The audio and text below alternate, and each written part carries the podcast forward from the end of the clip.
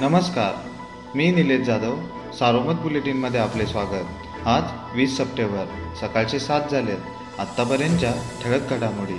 गेल्या दहा दिवसापासून उत्साहात गणेशोत्सव साजरा करण्यात आल्यानंतर काल आपल्या लाडक्या गणरायाला भावपूर्ण वातावरणात निरोप देण्यात आला. महाराष्ट्र राज्य शैक्षणिक संशोधन व प्रशिक्षण परिषद पुणे यांनी शैक्षणिक वर्ष सन दोन हजार एकवीस बावीसपासून इयत्ता दहावीसाठी स्वविकास व कलारस्वाद या श्रेणी विषयाऐवजी जलसुरक्षा हा विषय अनिवार्य श्रेणी विषय म्हणून समाविष्ट केला आहे. याबाबत महाराष्ट्र राज्य माध्यमिक व उच्च माध्यमिक शिक्षण मंडळाने राज्यातील सर्व शाळांना याबाबतचे परिपत्रक जारी केले आहे.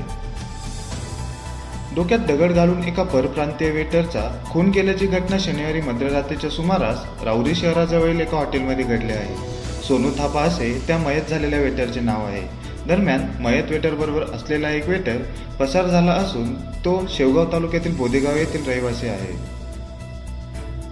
श्री क्षेत्र शनिशिंगणापूर येथील देवस्थानच्या मुख्य कार्यकारी अधिकारीपदी जी के दरंदर यांची तर उपकार्यकारी अधिकारी म्हणून तांत्रिक विभागाचे नितीन शेटे यांची नियुक्ती करण्यात आली आहे.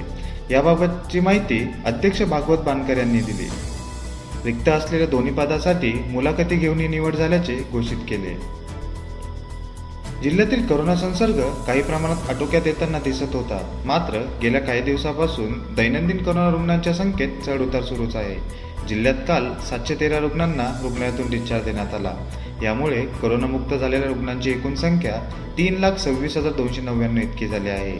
जिल्ह्यात रुग्ण बरे होण्याचे प्रमाण शहाण्णव पूर्णांक अठ्ठेचाळीस इतके झाले आहे.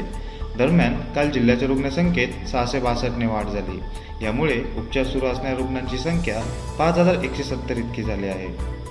या होत्या ठळक घडामोडी सविस्तर बातम्यांसाठी वाचत राहा दैनिक सारोमत किंवा भेट द्या देशदूत डॉट कॉम या संकेतस्थळाला. नमस्कार.